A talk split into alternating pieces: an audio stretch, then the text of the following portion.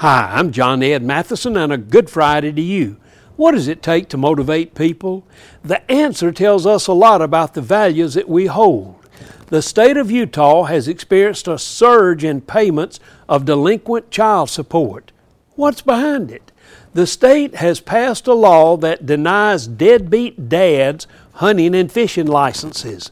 It has prompted many delinquent dads to make payments.